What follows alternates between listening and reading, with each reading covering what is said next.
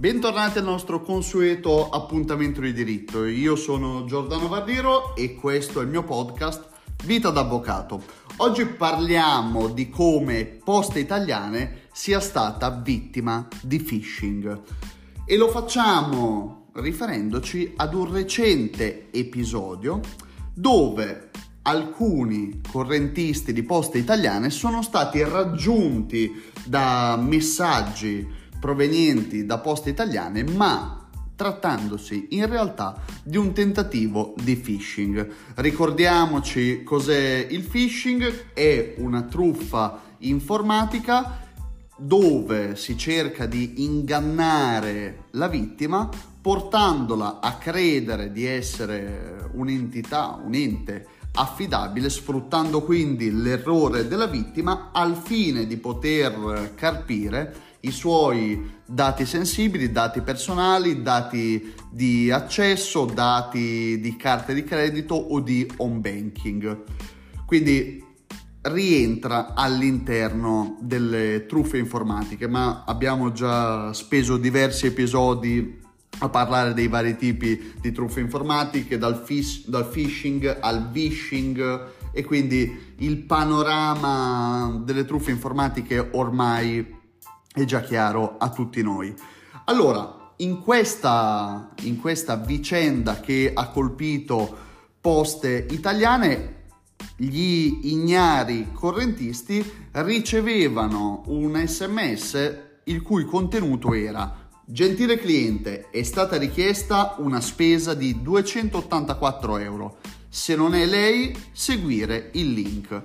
E così molti ignari correntisti hanno effettivamente seguito il link. La cosa, il dato eh, più rilevante era che il mittente di questo messaggio era effettivamente il numero di poste italiane. Quindi il correntista che si vedeva recapitare il messaggio lo notava nella stessa chat dallo stesso mittente, dallo stesso numero, sempre appartenuto a poste italiane. Quindi in ogni caso in cui ha avuto a che fare con poste italiane perché magari doveva inserire un PIN, doveva aggiornare una password, doveva accedere all'home banking, riceveva comunicazioni dal numero ufficiale di Poste Italiane come è avvenuto anche in questo caso. Quindi il sistema informatico di Poste Italiane prima di tutto è stato oggetto di truffa, è stato bucato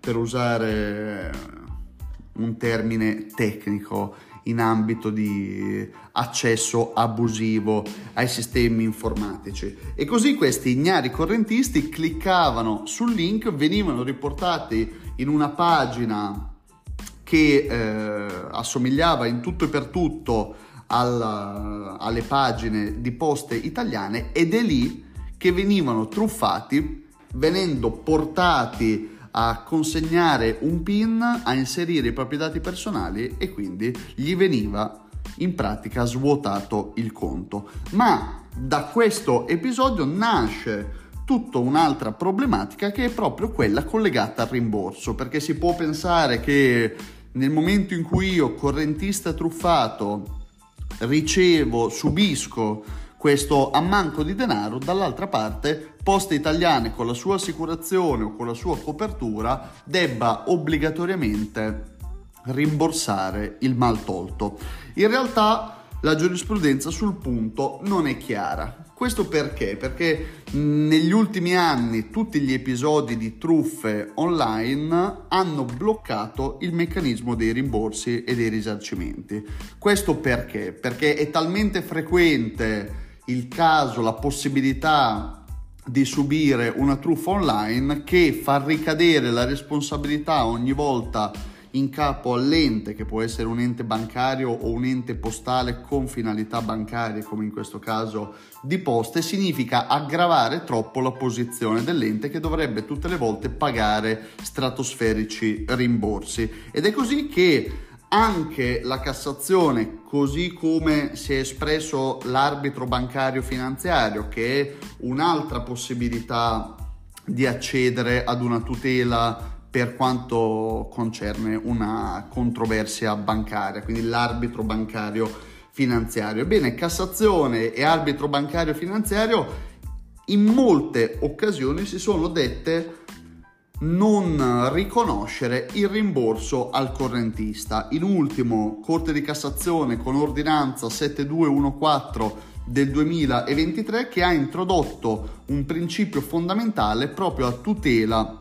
degli istituti di credito, affermando che le banche non sono responsabili della truffa avvenuta tramite phishing se questa truffa è stata causata dalla negligenza del cliente. Quindi la Corte di Cassazione ci viene a dire che in tutte quelle situazioni dove è il cliente stesso a cliccare sul link, a fornire i propri dati e quindi a subire la truffa, non è ammesso un rimborso da parte dell'istituto di credito e questo solleva tutta una serie di problematiche e di interrogativi. Io ho attualmente anche una pratica simile dove non era coinvolto Poste Italiane ma era coinvolto un altro istituto di credito dove la situazione è andata esattamente così e dove c'è proprio la problematica del rimborso perché da una parte l'istituto di credito sottolinea come il correntista cliccando sul link comunicando i propri dati si sia messo lui stesso nelle mani del truffatore, nella tana del lupo, ma dall'altra parte è proprio così che funziona il phishing. Cioè noi parliamo di phishing nel momento in cui il truffatore riesce a truffare la vittima raggirandola, portandola quindi a comunicare i propri dati. Cioè è proprio così che funziona questa truffa informatica.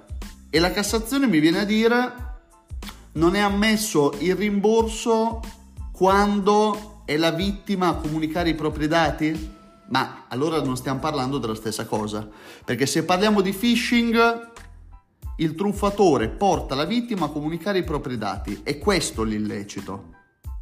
Quindi è proprio in questo caso che deve essere previsto un rimborso. Poi possiamo anche andare a vedere sulla tipologia di truffa, perché magari ci sono delle truffe che sono realizzate in modo assolutamente banale dove eh, l'utente medio non dovrebbe cadere e allora vediamo che se una persona avveduta cade in una truffa dove uh, uno sconosciuto gli chiede il PIN e lui lo fornisce, è chiaro che non sia rimborsabile questa truffa perché ti saresti dovuto accorgere di essere nelle mani di un truffatore. Ma nei casi come questo, dove i messaggi arrivano direttamente dal numero di poste italiane, come posso io, anche se avveduto, pensare che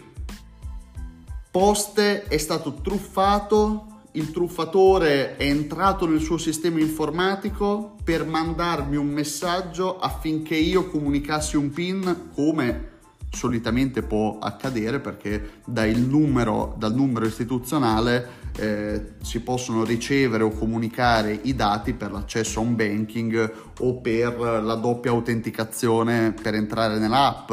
Quindi se è proprio l'istituto di credito che subisce la truffa e da lì a cascata arrivano messaggi a me dal loro numero ufficiale per andare su una pagina identica seguendo il link a quella dell'istituto di credito, eh, allora in questi casi il correntista, anche se persona avveduta, non può dirsi in alcun modo negligente. E quindi dovrebbe essere sempre in ogni caso ammesso il rimborso. Vediamo che però la Corte di Cassazione è molto ballerina sul punto, forse non ha ancora inteso come funzionano le truffe online e eh, in che modo certe modalità di truffa possono essere perpetrate e quindi io ritengo che la Corte di Cassazione in questo momento stia prendendo una grandissima cantonata Vedremo se cambierà o meno l'orientamento giurisprudenziale, continueremo a tenere monitorato anche questo caso di poste italiane.